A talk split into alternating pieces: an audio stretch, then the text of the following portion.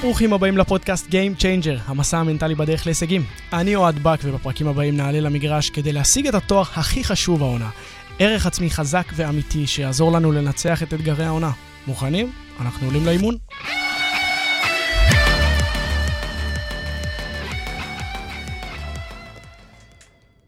איך אפשר להגיע מוכן מבחינה מנטלית וגופנית למשחקי ליגת אלופות, ולהמשיך להציג ביצועים מצוינים לאורך זמן? מהו הכוח הטמון בנו באמת, והאם אנחנו משתמשים בו בחוכמה ומנצלים אותו? איך מתמודדים עם עומס גופני ומנטלי וממשיכים לתפקד בצורה, בצורה מיטבית? ואלה רק שלושת השאלות הראשונות שמעניינות אותי. לזכות בכל תואר אפשרי ולהמשיך להיות רעב. דרור שמשון, מאמן הכושר של מכבי חיפה, ברוך הבא, מה שלומך? אה, מעולה. אמרתי לך כשנפגשנו פה בסמולטוק, כל הזמן רוצים עוד. כל הזמן רוצים עוד. האמת, אני חייב לשתף ש... ו- ו- ולך אמרתי את זה. אני כתבתי פתיח, וכתבתי את המשפט להמשיך, אה, לזכות בכל תואר אפשרי ולהמשיך להיות רעב. התלבטתי, האם הוא באמת רעב? אני לא יודע, אני רוצה לשאול אותו. ובלי ש... שדיברנו על זה, אה, אמרת לי, תשמע, אני כל הזמן רעב להצליח, כל הזמן רעב ל- להישגים, כל הזמן...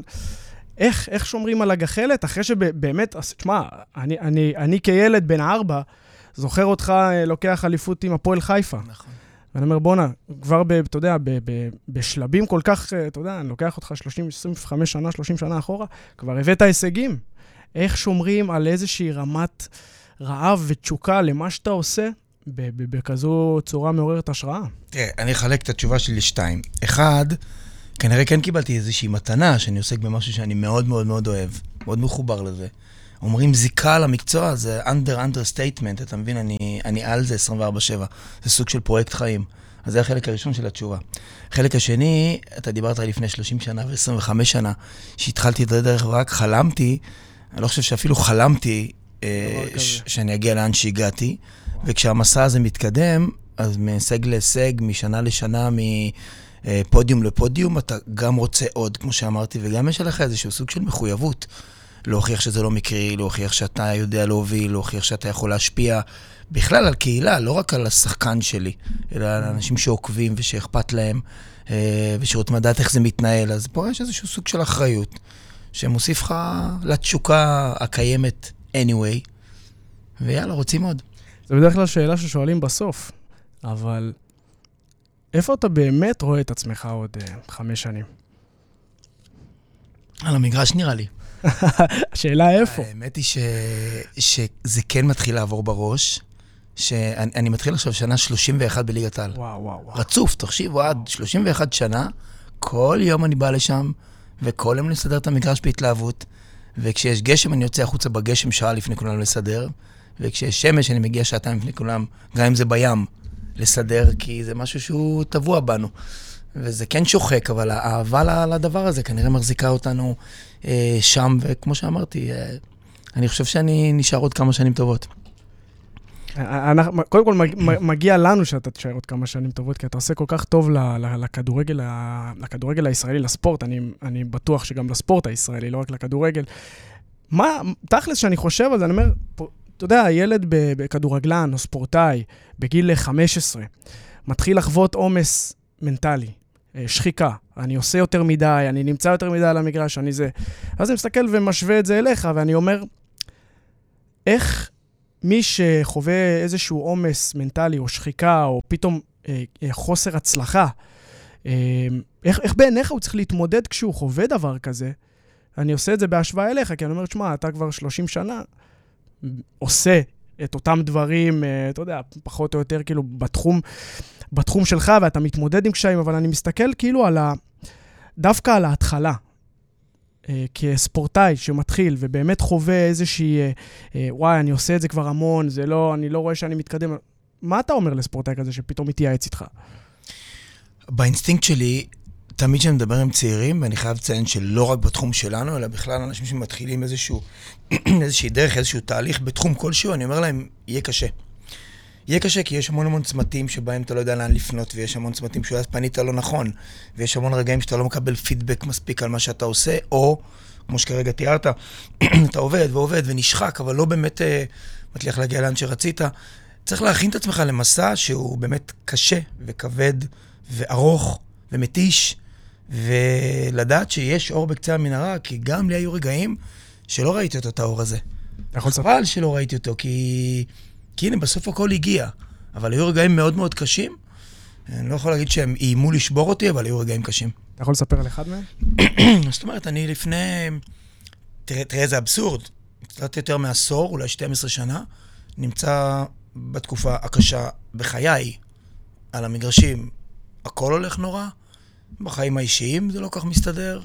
מכל היבט שהוא, שם הייתי צריך להרים ידיים ולהגיד, די, עשיתי אליפות אז עם הפועל חיפה, אחרי זה הייתי שותף למסע עם uh, בית"ר ירושלים, ו...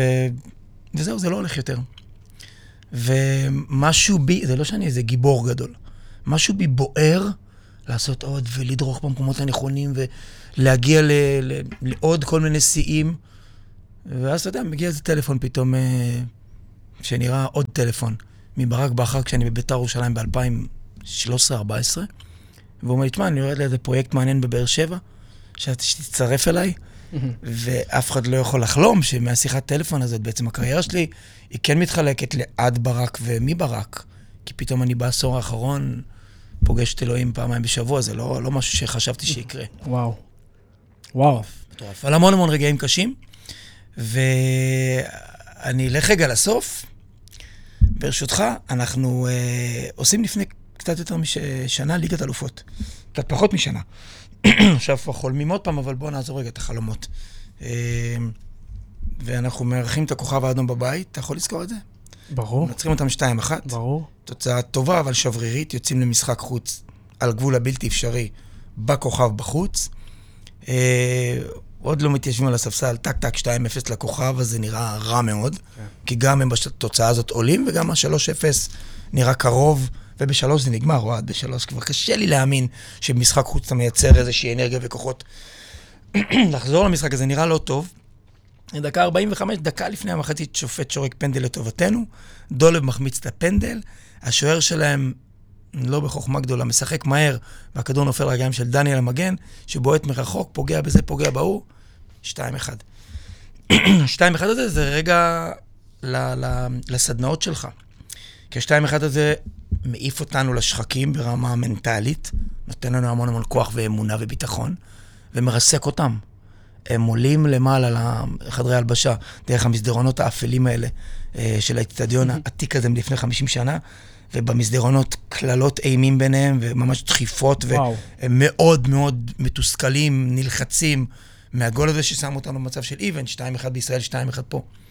וזה נותן את אה, אותותיו, מחצית שני היורדים, אנחנו מאוד רגועים, ושולטים בקצב, והם קצת היסטריים. ואז נכנס עומר, שגם המזל תמיד איתו, מרים איזה כדור חד דקה 85, פוגע במי שנכנס פנימה, 2-2, אנחנו בליגת אלופות. למה אני הולך לרגע הזה? כי אנחנו רצים כולם לגדר, שמחה, כשנגמר המשחק. יש שמחה היסטרית, יותר משמחה של אליפות, ואחרי חצי דקה שם אני עושה ספרינט את כל המגרש, עולה לחדרי הלבשה, מתקשר לילדים שלי בווידאו ומתחיל לבכות. ועומד שם בחדר הלבשה, ובוכה, ועכשיו תכף אני בוכה שאני מספר לך את זה, כי אני לא בוכה כי עשיתי ליגת אלופות. אני בוכה כי כל מה שכרגע אמרת עובר לנגד עיניי. עובר לנגד עיניי, שלפני עשור פתאום הייתי שותף לירידת ליגה עם בני יהודה, וזה קרה לי את הנשמה. ישבתי בחדר הלבשה ובכיתי כאילו קרה אסון, ולא באמת קרה אסון, זה חלק מהמסע, גם הכישלונות. ואני נזכר ששנתיים לפני זה הייתי בהפועל תל אביב, והייתה שנה איומה, והפילו עליי כל מיני דברים שלא קשורים לעולם שלי, שאני כאילו פצעתי את כולם, והייתה שנה איומה. ואני נזכר באלף ואחד רגעים שלא מספיק העריכו אותי, ולא מספיק שילמו לי, ולא מספיק קיבלתי פידבק על מה שאני עושה, ולא הרגשתי את מה שאני מרגיש היום, שיש לי המון המון המון מה לתת, והמון מה לתרום, ושאני מיוחד. למה לא ידעתי את זה? כי לא היו מספיק הצלחות שיעצבו את, ה... את מי שאני היום, אתה מבין? אתה מספר סיפור ואני פשוט לא, יש לי כל כך הרבה דברים שהייתי רוצה לשמוע ולשאול. שוב, גולת הכותרת זה שאתה ברגע כל כך, שמפוצץ לך את הלב, בוכה כי אתה זוכר את כל המסע הזה, והילדים שמקשיבים לנו עכשיו, יש להם מסע שרק מתחיל עכשיו. יהיו בו הרבה, רגעים קשים. אז, אז פה יש לי שאלה מעניינת, אני לוקח אותך, ל, אני לוקח אותך למחצית עם, עם, עם הכוכב. במה אה, ספורטאים, וזו שאלה שהיא מכוונת למחצית, אבל היא בעצם שאלה שהיא... היא, היא, התובנה שלה תלווה, היא תלווה, היא יכולה לבוא אותנו בכל שלב בחיים. במה צריך להאמין במחצית, שהמחצית מבחינתי שקולה ל... לכל קושי בחיים. לגמרי. במה צריך להאמין בן אדם כדי לצמוח ממחצית כזאת ולנצח את הכוכב ולעלות, או אה, כדי אה, לעבור איזושהי פציעה, או לא לעבור איחוד, או לעבור משבר בקבוצה, או להיפגש עם מאמן שלא בא לך, שלא בא לך טוב. מה, במה צריך להאמין בן אדם כדי להפוך את המחצית הזאת למוקדמות... בוא, בוא ניקח את הסיפור שלי, את הקוריוז שלי. לשלב בתים. ונדמיין חלילה, שבמקום שאנחנו עושים 2-1, כוכב עושה 3-0, ועולים לחדר הלבשה במחצית, בפיגור 3-0, שזה נראה אבוד כמעט לגמרי, אוקיי? ולי יש את המשפטים הקבועים שלי, שהם באמת יוצאים לי מתוך הנשמה, שאני עולה למעלה במחצית שיש פיגור, או שיש רגעים פחות טובים, ואני אומר, עכשיו אנחנו רוצים לראות אופי. עכשיו אנחנו רוצים לראות מפה. עכשיו, show me character, ככה אני אומר להם. כי כשמובילים, זה בסדר, זה קל. אז יש המון המון מנהיגים, ויש המון אנשים שלוקחים על עצמם, אבל כשאתה פתאום ברגע קשה, ואותם רגעים שהזכרת, הם בול כמו המחצית שאתה בפיגור, שם הייתי רוצה שאותו אחד יזכור שהכל אפשרי והכל יכול לקרות, אבל אם הוא לא יעשה שזה יקרה, זה לא יקרה. זאת אומרת, להתייאש ולברוח מהכדור, ולהרים ידיים ולהגיד, אולי זה לא היום שלי, אה, זה משהו, זה משהו קשה. לווינרים הגדולים שמור, שמורה איזו עוצמה פנימית, שהם לא מוותרים ברגעים האלה, הם מאמינים שיש אור בקצה המנהרה, ולא תמיד הוא מגיע, אבל הם מאמינים בו. ודרך אגב, באחד הרגעים, אני תמיד אוהב לספר סיפורים כדי שימחישו את העוצמות, אה, באחד הרגעים שאני לא אשכח בקריירה שלי, אנחנו מארחים את מכבי תל אביב. מכבי חיפה בסמי עופר מארח מכבי תל אביב. ואנחנו מתכננים שסוף סוף ננצח אותם, כי יש איזשהו, אתה יודע, איזה גרסה ישראלית של ברצה ריאל מדריד. שם תמיד קרבות ופיצוצים, וכשאנחנו באים, תמיד אומרים לנו, מכבי תל אביב, תמיד לא הולך לנו נגדם. זה סתם קשקוש, הם פשוט קבוצה מאוד טובה, וגם אנחנו קבוצה מאוד טובה, ויש שם קרבות. וכשאנחנו כבר אלופת המדינה, והוכחנו שאנחנו יכולים, אנחנו מארחים אותם, אנחנו בשיא שלנו, זה נראה די בנקר שאנחנו מנצחים את המשחק. עוד לא מתיישבים על הספסל, גול עצמי פוגע לדולב בראש, נכנס בטעות, מפגרים 0-1. פתאום עדן שמיר מדביק לנו מ-20 מטר לחיבור 2-0, וכשיורדים למחצית, המחצית שעליה דיברת, אנחנו בבית שלנו עם 30 אלף צופים, בפיגור 2-0, מצב שנראה די אבוד, כי לא קל לחזור מ-2-0. אה, האמוציות בחדר הלבשה היו מאוד מאוד מאוד קשות. אני לא יכול לתאר לך במילים, זה ברמה שהם יכלו להרוג אחד את השני. וואו. היו המון עצבים, המון תסכול, המון אכזבה, ויש בחוץ 30 אלף צופים, שרובם ככולם זה חיפה. אה, אתם מסוגלים, אני מקווה שהם מסוגלים, מי שמקשיב לזה, להבין את, ה, את העוצמה של המועקה. ומתוך התוהו ובוהו הזה נכנס פתאום מאמן, ברק, שאיתו עברתי מסע של שמונה שנים, והיכולות שלו לשים בצד אמוציות ברגעים הקשים האלה, זה באמת ניתן ליחידי סגולה. אז הוא עומד שם מולם, ובשקט, וברוגע, ובקור רוח, מתאר מה היה, מסביר שזה יכול לקרות. אומר, מבקש מהם לחזור לתוכנית המשחק שלנו, כי, כי הוא מאמין שדברים טובים יכולים לקרות. וזה לא שעשינו שם מהפך היסטרי והיסטורי בגללו, או בזכותו. אבל יש לו איזשהו קרדיט על ניהול מחצית מאוד רגוע, עם אמונה, עם שקט, בלי להאשים אף אחד, בלי לרדת מהפסים, בלי להתפרק. כי אם התפרקת, נגמר לך הסיפור. ואם הפסדת, ואחרי המשחק התפרקת, יש לך עוד שני הפסדים מובטחים אחר כך. אי אפשר לנצח כשאתה מפורק. וואו. וואו.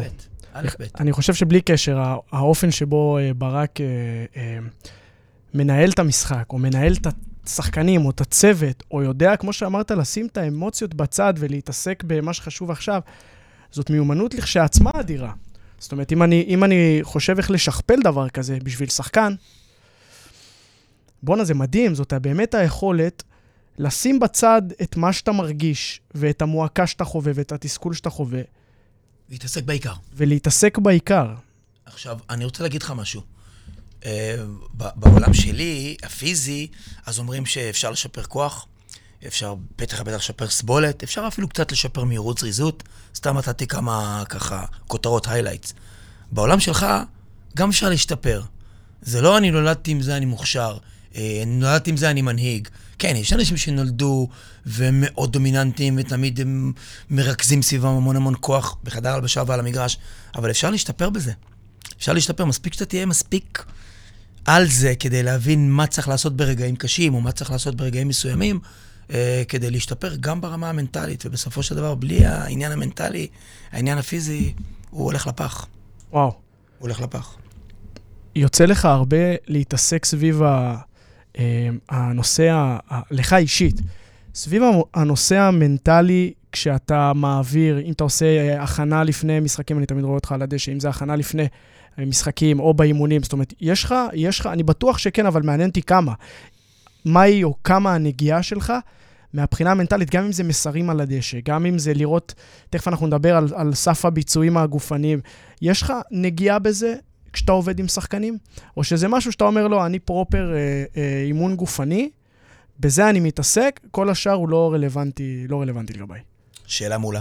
כשהתחלתי את דרכי, אה, הייתי מאמן כושר גופני, שבא עם הבורד, ומתכנן כמה ספרינטים יהיו, וכמה ניטורים וכמה מערכות, ובאיזה דופק אנחנו נהיה, וזה היה לי מאוד מאוד חשוב, וגם היום זה מאוד מאוד חשוב לי. אבל עם השנים הבנתי את הסינכרון המוחלט, ההכרחי, היומיומי בין הפיזי למנטלי. אה, ואז בלי ששמתי לב, התחלתי יותר ויותר להעביר מסרים שהם לאו דווקא אה, פיזיים, הרבה ברמה הקבוצתית והמון ברמה האישית. אה, יש לי כבר כל כך הרבה ניסיון ואינטואיציה, שאני יכול גם לעלות לדשא לפעמים ולשתוק. לתת להם כאילו לבד, כי, כי לפעמים זה מרגיש לי יותר מתאים. אבל בדרך כלל אני נמצא שם כדי להגיד מילה, כדי לכוון, כדי לתמוך, כדי לזרוק עוד איזשהו משהו שקופץ לי כרגע מתוך הראש או מתוך הנשמה, והשחקנים אה, לא פעם ולא פעמיים, עם השנים, הוכח לי שהם זקוקים לזה, ושגם אני סוג של משענת בשבילם. כי אני איזשהו סוג של מבוגר אחראי, שכבר עבר הכל, והיה ברגעים, בהצלחות, בכישלונות, אה, והם כן רוצים להרגיש גם אותי. אה, יש, יש משהו שאתה, או אני מניח שאתה יודע, אבל אה, מה בעיקר שחקנים צריכים ברגעים האלה? זאת אומרת, שאתה נמצא עכשיו, אנחנו משחק, משחק בבית"ר ירושלים, בטדי, ו... או אתה יודע מה, ניקח משחק, כמו שאמרת, משחק עונה עם מכבי תל אביב, ויש המולה, ויש טירוף, ויש סולד אאוט, והכל, אתה יודע, באטרף. מה שחקנים צריכים לשמוע, או לא לשמוע, על הדשא כשהם עושים את החימום? אתה אמרת שמדי פעם כן אתה זורק מסרים, או מדי פעם שותק. מה באמת שחקן צריך? קודם כל... ברור שזה אינדיבידואל, אבל מה באמת שחקן צריך באותם רגעים? כל, כל שחקן צריך ביטחון. ובאינטואיציה שלי, אני משתמש באינטליגנציה הרגשית שלי, אני צריך להרגיש אה, באיזה אופן יהיה נכון לדחוף אותו. אבל מה שהוא צריך זה ביטחון.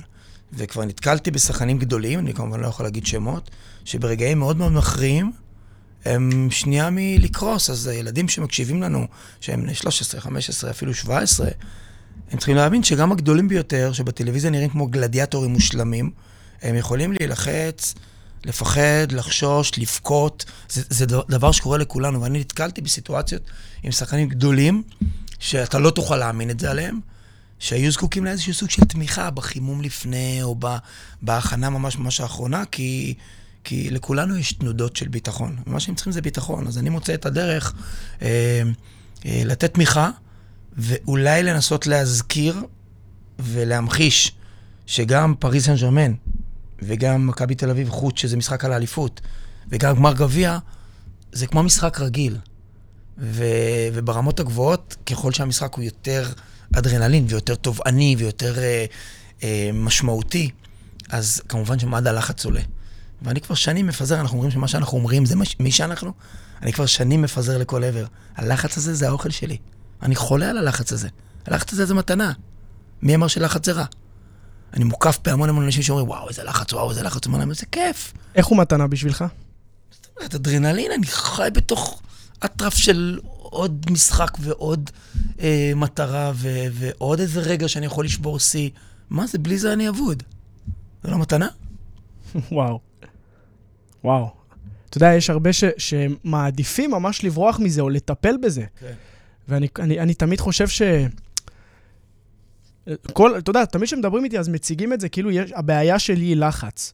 ומתעסקים כל הזמן בלהיפטר מלחץ. ואני אומר, בוא נחשוב איך, איך לאמן את הפתרון לזה.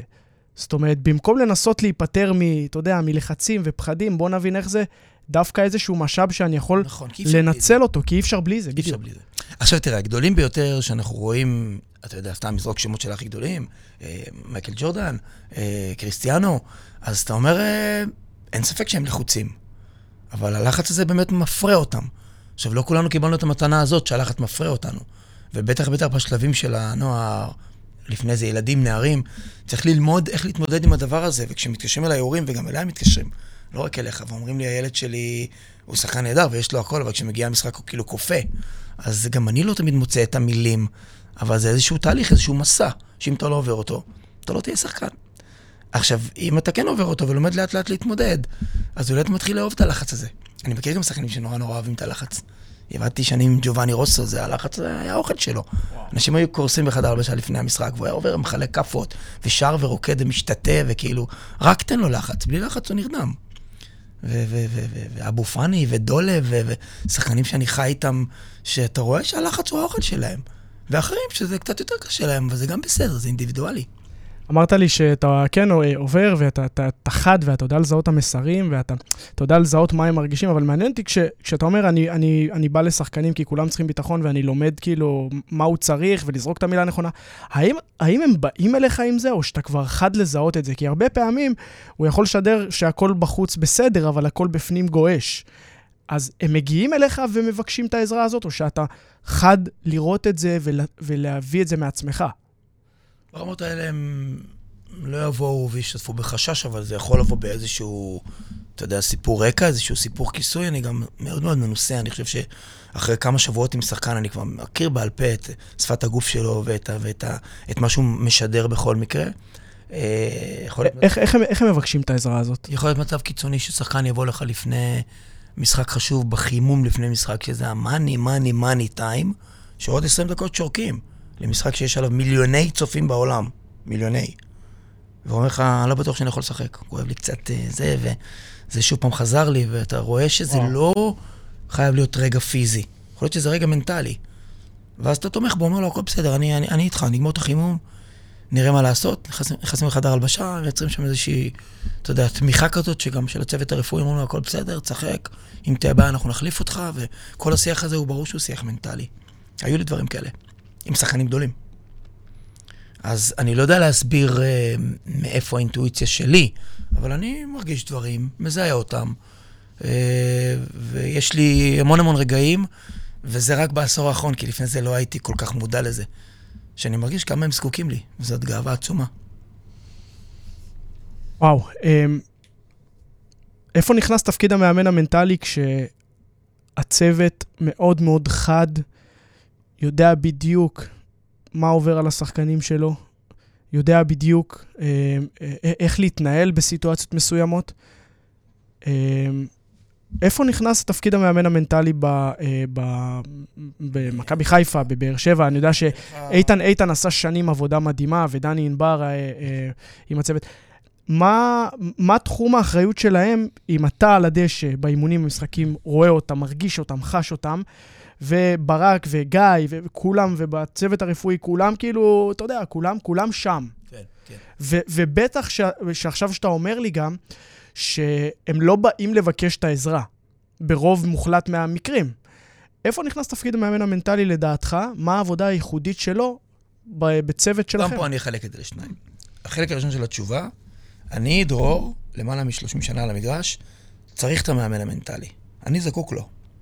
זקוק לו שיעזור לי לחשוב על אלף ואחת סיטואציות, גם ברמה האישית וגם ברמה הקבוצתית. זקוק לו שבעוד עין יגיד לי איזה מסר הוא היה רוצה להעביר לקבוצה, ואולי בעצם יגיד את זה לכל הצוות, שנהיה כולנו אחידים, כי זה נותן המון כוח. זה החלק הראשון של התשובה. החלק השני הוא שכל אחד מכם, האנשים שאחראים על ההיבט המנטלי, יש לו את התדר שלו. יש כאלה שמעדיפים יותר להסתכל מהצד, יש כאלה שמעדיפים להיות, להיות יותר מעורבים, אבל כולם מודעים לזה שגם כשיש איזשהו אישו, אפילו איזושהי מצוקה, יש מצב שהשחקן יפנה לאחד מאנשי הצוות האחרים. ולכן צריך לתדרך אותם, לתמוך בהם, להיות מתואם איתם. וגם היום, שאנחנו עם מאמן יוצא מהכלל שמודע לכל הדבר הזה, שזה מסאי, ושני עוזרים שהם 24-7 סביב כל האישויים, בין השאר גם על האישויים המנטליים. ושלושה מאמני כושר, ופיזיותרפיסטים, והדברים יכולים להתנקז מכל כיוון. אז כשיש סינכרון בתוך הצוות, ויש מישהו שהיום אה, אה, נכנס לעבוד איתנו, שקוראים לו אלעד, שהוא גם קשוב לכל החבר'ה, והוא גם מודע לכל מה שקורה מסביב, אז גם אני נורא נהנה לשמוע אותו, ו- ואיך נראה לו מהצד האימון, או איך נראה לו מהצד החימום לפני משחק, או מה הוא חושב על התנהלות של שחקן כזה או אחר. ואז חושבים ביחד. אה, עם איתן היה לי תיאום יוצא, יוצא מגדר הרגיל, זה לא היה משהו רגיל. איתן עוד היה שחקן שלי פעם, איתן גדל על המגרשים בתור שחקן, פיתח איזשהו סוג של משהו, איזה סיסטם, ו...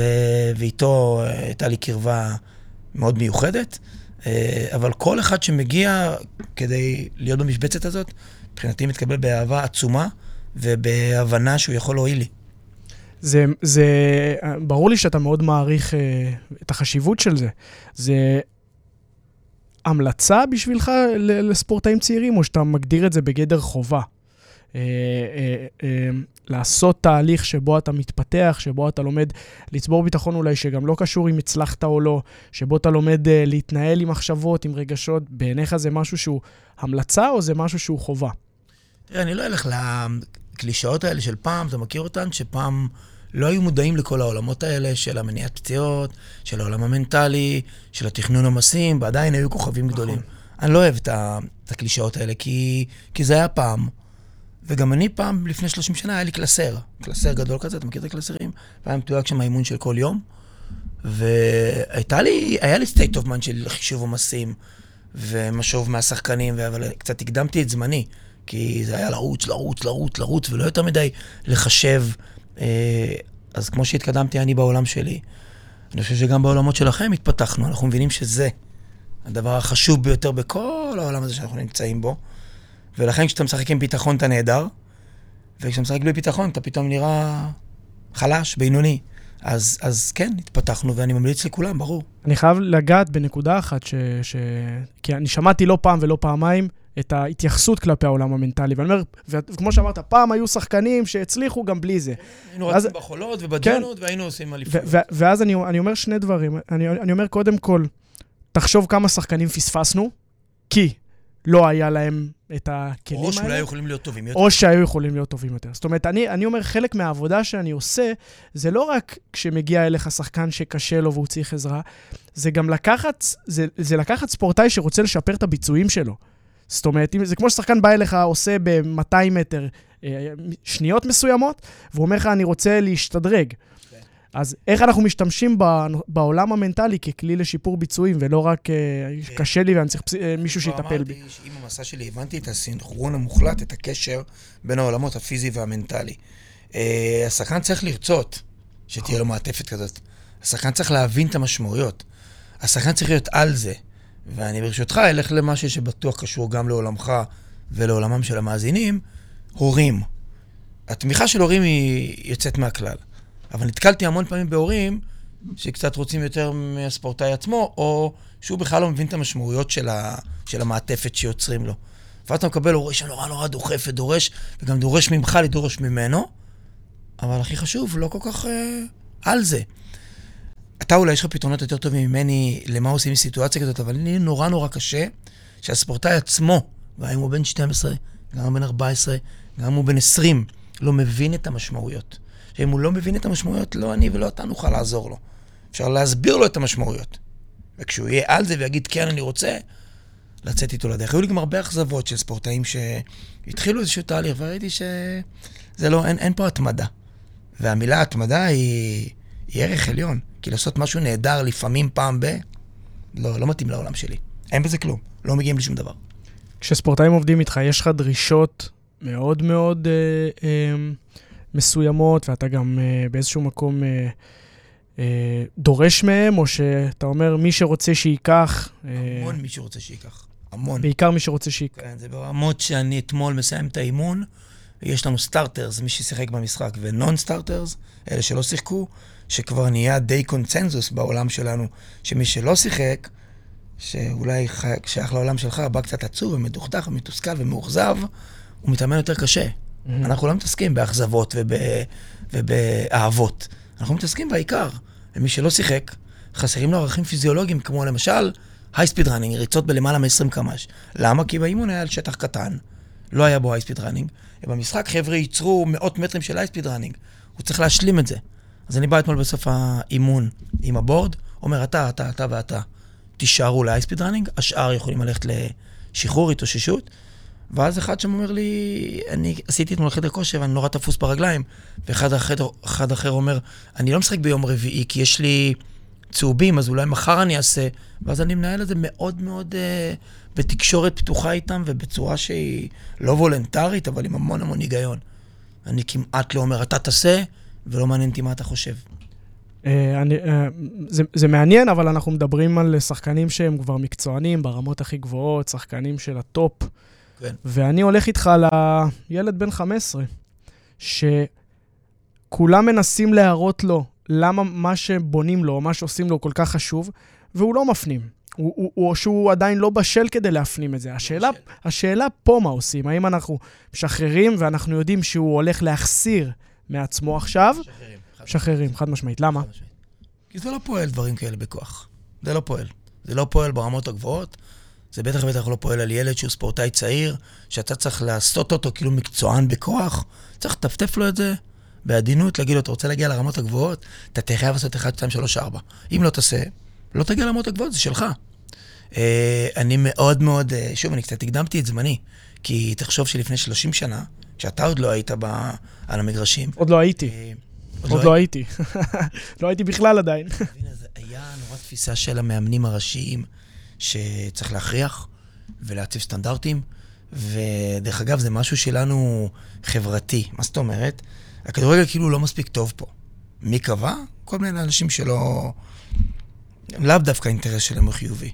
אז להשוות אותנו לברצלונה או לביירן מינכן זה נורא נחמד, אבל זה לא הוגן, מהמון המון סיבות. אז הכדורגל פה הוא מאוד מאוד משתפר, ואנחנו בכמה פלטפורמות, קבוצות הבחירות וגם הנבחרות עשו בקיץ האחרון הנבחרת שלנו, שתי הנבחרות, הצעירה כן. והאולימפית והנוער, ריגשו אותי עד דמעות. אה, אז קורים גם דברים טובים, אבל אנחנו לפעמים מתרכזים בלמה אנחנו לא. ואז נהייתה איזושהי אמירה שאנחנו לא, כי אנחנו עצלנים, ואנחנו חפיפניקים, ואנחנו... וזה לא נכון. כאילו, בשנים האחרונות הספורטאים שלי, 90% מהם מוכיחים לי שהם על זה. נחושים, חרוצים, אחראים, אכפתיים. אה, אז, אז זה מאוד מאוד צריך לבוא ממנו, מהספורטאי. והדור הזה, הג'נריישן הזה, הוא, הוא, הוא השתדרג. המודעות היא עצומה. הם הולכים למאמנים אישיים, הם הולכים למאמנים מנטליים. הם רוצים לממש את הפוטנציאל. אם הם רוצים, אנחנו פה כדי לעזור להם. אם מישהו לא רוצה, אני לא הולך להכריח אותו. יפה, אהבתי.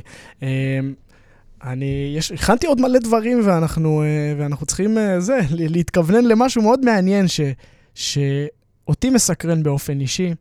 דווקא אני לוקח אותך למקום, ה, למקום הגופני. בוא נדבר רגע על אה, סף של יכולות גופניות. מתי ביצוע, ש, או, או מתי איזשה, איזשהו ביצוע גופני מגיע לקצה שלו, שבו אתה יכול לדעת האם הקצה שלו הוא באמת גופני, או באמת הבן אדם מתח את ביצועיו לשיא, או שזה אתגר שהוא מנטלי, שקשור אולי בהרגל או בתפיסה עצמית. מעניין אותי לשמוע מתי אתה, גם מהניסיון שלך, יודע שלא באמת הגעת לשיא שלך, או לא הוצאת באמת באמת מה שאתה יכול, ומה אתה עושה במצבים כאלה? אני חושב שצריך לחלק את זה למחלקת נוער, אקדמיה, ובוגרים, כי עולם הבוגרים הוא נורא נורא שונה. זאת אומרת, אם יש לי ספורטאי בן 28, והוא כאילו so called במרכאות, בשיא שלו, הוא נמצא שם, הוא נייד, הוא חד, הוא מייצר מספרים, הוא מועיל לקבוצה, הוא, לא יודע, הוא שחקן התקפה, אז הוא מבקיע שערים, או אם הוא שחקן הגנה, אז הוא כמעט לא טועה. אה, לא צריך לקלקל את מה, ש, מה שפועל. זה לגבי שחקן בוגרים. זאת אומרת, אני לא עכשיו הייתי הולך, ואני פגשתי את שמעון גרשון פעם ראשונה, כשהוא היה בן קרוב ל-30 בביתר ירושלים. וכשהייתי בדרך לבית וגן בפעם הראשונה, אמרתי לעצמי, אני אקח את שמעון גרשון, אני אהפוך אותו להיות קנברו. אתה זוכר מזה קנברו? בטח. היה פעם בלם נבחרת איטליה, קטנצ'יק, נראה כמו גלדיאטור. היה עושה סקווט עם 200 קילו, ראיתי את זה בווידאוים, 200 קילו סקווט. היה לו פה בלסת יותר שרירים ממה שיש לשמעון בכל הגוף, פה. הוא עושה ככה, זה היה מפחיד. ולאט לאט, תוך כמה שבועות הבנתי ששמעון גרשון לא יהיה עבר. אל תקלקל את מה שיש לך, הוא בן 30, הוא חכם, הוא עדין, פיזית, הוא לא בנוי להעמסה גופנית אה, קשה מדי, זה עלול לגרום לו לפציעות, או להיעדר, או, או להאמין שזה לא טוב לו. אז בעולם הבוגרים אני מאוד מאוד קשוב, עדין, ולא מקלקל את מה שמוצלח. בעולם האקדמיה, שבא לי ספורטאי בן 12, 13, 14, יש כל כך הרבה מדדים, אוהד, אפשר למדוד מהירות, וכוח, וסבולת, ולהגיד, אתה חייב לשפר מימד כזה וכזה וכזה, כדי להיות טוב ביותר. אתה לא שחקן בוגרים, יש לך עוד דרך ארוכה לעבור. אתה רוצה להיות הכי טוב מכולם, כדי שבנערים אלף יגידו, וואו, הוא קופץ לנוער, אז תהיה הכי טוב מכולם בהכל. אתה רוצה, רוצה להיות הכי טוב מכולם כדי שמהנוער יסתכלו עליך וימשכו אותך לבוגרים? אתה יודע מה זה מעבר מנוער לבוגרים? זה יחידי סגולה של אחד למיליון. דוד קלטינס בזמנו עולה לבוגרים אה, בביתר ירושלים מהנוער לבוגרים, באימון הראשון שלו. אנחנו עושים טסטים, והוא קופץ למרחק מהמקום יותר מכל שחקני הבוגרים. 3, 0, 5 קפיצה למרחק מהמקום. שזה דבר נדיר, פתאום אתה אומר, וואו, יש לי פה חתיכת מפלצת שהוא שחקן נוער. אז uh, עוד פעם, לא כולם קיבלו את המתנה הזאת, ולשפר קפיצה מהמרחק למקום, uh, לא פשוט, uh, אבל, אבל uh, יש, יש מה להשתפר כל הזמן. יפה. Uh, וואו, אני מנסה ככה לראות, או, או... כל דבר שאתה אומר, אני רוצה לפרק אותו, אני בעצמי למלא שאלות. יש לי מלא שאלות בשבילך, אנחנו נעשה פרק ב', קח את זה בחשבון. שאלה מעניינת. אה, יש, יש שחקנים, זה יותר, יותר מכוון דווקא לבוגרים, שיש שחקנים שיכולים לשבת בספסל, אה, יכולים לשבת בספסל כמה משחקים, יכול לקחת שלושה, ארבעה משחקים, יושבים בספסל, ופתאום צריכים אותם. ולא צריכים אותם לרבע שעה בסוף, צריכים אותם פתאום למשחק, משחק חשוב, משחק משמעותי אפילו. איך, או האם עושים איתם איזושהי, דווקא בפן, איך, איך מביאים שחקן, תתייחס לאיזושהי, לאיזושהי אספקט שאתה רוצה, איך מביאים שחקן כזה למוכנות שיא, כשהוא חודש לא היה, אה, לא, לא, לא היה על הדשא? בוא נתחיל דווקא מההיבט המנטלי. בוא נתחיל דווקא מההיבט המנטלי. אה, למכבי חיפה בוחרים שחקנים קודם כל לפי האישיות שלהם. למכבי חיפה בוחרים קרקטר בתפקידים מסוימים, שמסוגל לשבת על הספסל לפעמים גם שבועות ארוכים, ולא להוריד את הראש אפילו לשנייה. אז אני צריך לפנות למצלמה ולשאול את, ה... אה, את מי שמקשיב לנו, אתם כאלה? אתם מסוגלים, כאילו, אתה יודע, לשבת לפעמים שבועות על הספסל ולחכות לתור שלכם? כי אנחנו לא בוחרים מישהו אלינו, שאנחנו יודעים שאחרי שבועיים הוא יגיד, מה, מה קורה, נו, תשחק, אם לא, אני רוצה ללכת. אנחנו לא בוחרים אותם מראש. זאת אומרת, אם יש לנו קבוצה מסוימת של עשרה, 12 שהם באמת הבכירים מאוד שמשחקים, צריכים להיות לנו לפחות עוד חמישה, אני לא רוצה לקרוא לזה שחקנים משלימים, כי זאת כאילו אה, מוריד מערכם, שחקנים אדירים. אבל אם יש לך בקבוצה עשרה, 12 שחקנים שהם שחקני נבחרות, כולם עם אגו, כולם רוצים להצליח, כולם מרוויחים הרבה כסף, כולם ראויים לשחק. אתה בוחר אנשים שקודם כל מסוגלים להמתין לתור שלהם. ואז מגיע ההיבט הפיזי. כי מחכים לתור שלהם, הם צריכים להיות מודעים למה שדיברנו בשאלה הקודמת. מי ששיחק, יש עליו עומס, הרגליים שלו כבדות, הוא השיג דאטה של total distance, מרחקים כלליים, של high speed running, של המון המון ספרינטים קצרים, הדפקים שלו מאוד גבוהים, וצריך לאושש אותו לקראת המשחק הבא, ושוב משחק. לאושש אותו ושוב משחק וכן הלאה. אבל כשלא שיחקת, אתה חייב להשלים את אותן השלמות. ולכן אנחנו נשארים מיד אחרי משחק, יש לנו פרוטוקול שאם אתה תראה את זה, אתה תתרגש. בונדסליגה. נגמר המשחק בסלובקיה, לפני שלושה-ארבעה ימים, אני נכנס לחדר הלבשה, אני לא עושה כלום. רמי גרשון, יש לו את הפורמט, את ה system על הטלפון, כבר יודע את זה בעל פה, אבל לא משנה. עושה לשחקנים ככה עם הראש, יוצאים מחוץ לעשרה נינג'ות, שלא שיחקו, או שיחקו רבע שעה עשרים דקות, או לא שיחקו בכלל. הם מתחילים לתפור רוחבים, מביאים לי דאטה של למעלה מאלף מטר high speed running, שזה וואו, וואו, וואו, ב-25 דקות אימון, שכל כולו high speed running. כדי להשלים ולדעת שאין להם פיגור יחסית לשחקן ששיחק. עכשיו, זה בא לגמרי מהם, זאת אומרת, מה זה מהם? יצרנו פה system, אנחנו נורא גאים על ה system. אני לא רודף אחריהם, אני לא גוער בהם. אחרי, יש שם שלוש או ארבע מערכות. אחרי שתי מערכות בא אליי גוני נאור, ששחק אה, חצי שעה, ואומר לי, נראה לי זה מספיק לי, אני אומר לו, כנס, הכל טוב. אני לא יושב להם על הראש, למחרת אני מקבל מגוני, 300 מטר אייספינג ראניק שהוא עשה במשחק, ועוד 350 שהוא השלים עם החבר'ה, שזה ממש יפה. זה די ויותר. אמ, אחד אחר פתאום מהתסכול אומר לי, אני רוצה עוד. לפעמים זה גם תוצאה של תסכול. אז אני נשאר איתו רבע שעה אחרי כולם. זאת אומרת שאני מאוד מנהל את זה ביחד איתם. אבל הדור הזה הוא דור אה, משובח, הם יודעים לדרוש מעצמם. הוא דור שבא לעבוד. ואותם אנשים שפניתי אליהם צריכים לזכור, אם לא תהיו כאלה באופי, ותהיו רק אני ואני ואני ואני, אה, יהיו לכם המון באגים בדרך. אין לזה מקום בכדורגל ברמות הגבוהות. בכלל בספורט ברמות הגבוהות, אין לזה מקום. אתה לא מבין, או אולי אתה מבין כמה אני, כמה אני נתקל במקומות האלה. הרבה שחקנים שממש מתוסכלים מהתוצאות שלהם, ואז אתה בעצם אה, משקף להם את ההתנהלות שלהם. חלק מוכנים לקבל את זה, חלק לא מוכנים לקבל. אתה באמת רואה פערים משמעותיים בין, גם בין מה שאתה מציג לבין מה שקורה אצלם בפועל, והם לא מבינים את ה... הם לא מבינים למה הם לא מקבלים, למה הם נראים ככה, ואז אתה באמת מסתכל עכשיו... כי כשאתה נכנס ללופ ההוא, של עשו לי, לקחו לי, שתו לי, מגיע לי, דפקו אותי... חייב להוציא אותם משם. אתה, אתה פתאום, זה לופ לא טוב עם עצמך. עכשיו, הפרצופים שלך, הם מורגשים, הקרמה שלך היא לא קרמה טובה. היא לא תביא אותך לעשות אליפויות. זאת אומרת, זה בסדר להיות... אוי ואבוי אם לא תהיה עצוב שאתה לא משחק. אתה ספורטאי, אתה פה כדי, אה, כדי להיות שם ולעשות אה, הצלחות, אבל אה, צריך, צריך לדעת להתנהל, לא קל. לא קל. אני רוצה שתיתן את עצת הזהב של דרור שמשון במשפט, אבל שלוש עצות. העצה הכי טובה שאתה יכול לתת לכדורגלן, עצה הכי טובה שאתה יכול לתת להורה, עצה הכי טובה שאתה יכול לתת למאמן. בשביל להצליח ב- בעולם הספורט, על פי התפיסה שלך, מה, מה, מה חשוב לכל אחד מהם? איזה עצה היית נותן? נאמבר 1, הספורטאי. יצאת לדרך, דרך קשה, ארוכה, מורכבת, אה, יהיו המון קשיים, יהיו רגעי משבר, כאלה ואחרים. יכול להיות באימונים, יכול להיות מול המאמן, יכול להיות תוך כדי משחק, יכול להיות תקופות שלמות פתאום לא תקבל אה, שום פידבק שאתה, שאתה על זה.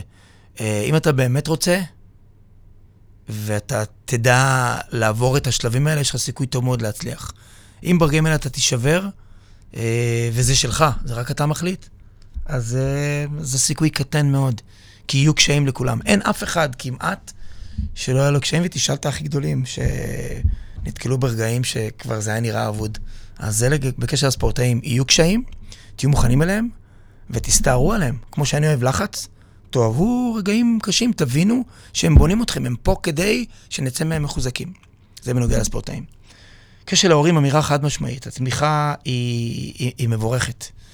אה, להיכנס לאיזה לופ של, של אה, לחץ ולבנות לילד schedule ולהגיד לו, אתה צריך ללכת ביום ראשון למאמן האישי, ואם לא תעשה ככה, אז לא תהיה ככה, ואתה...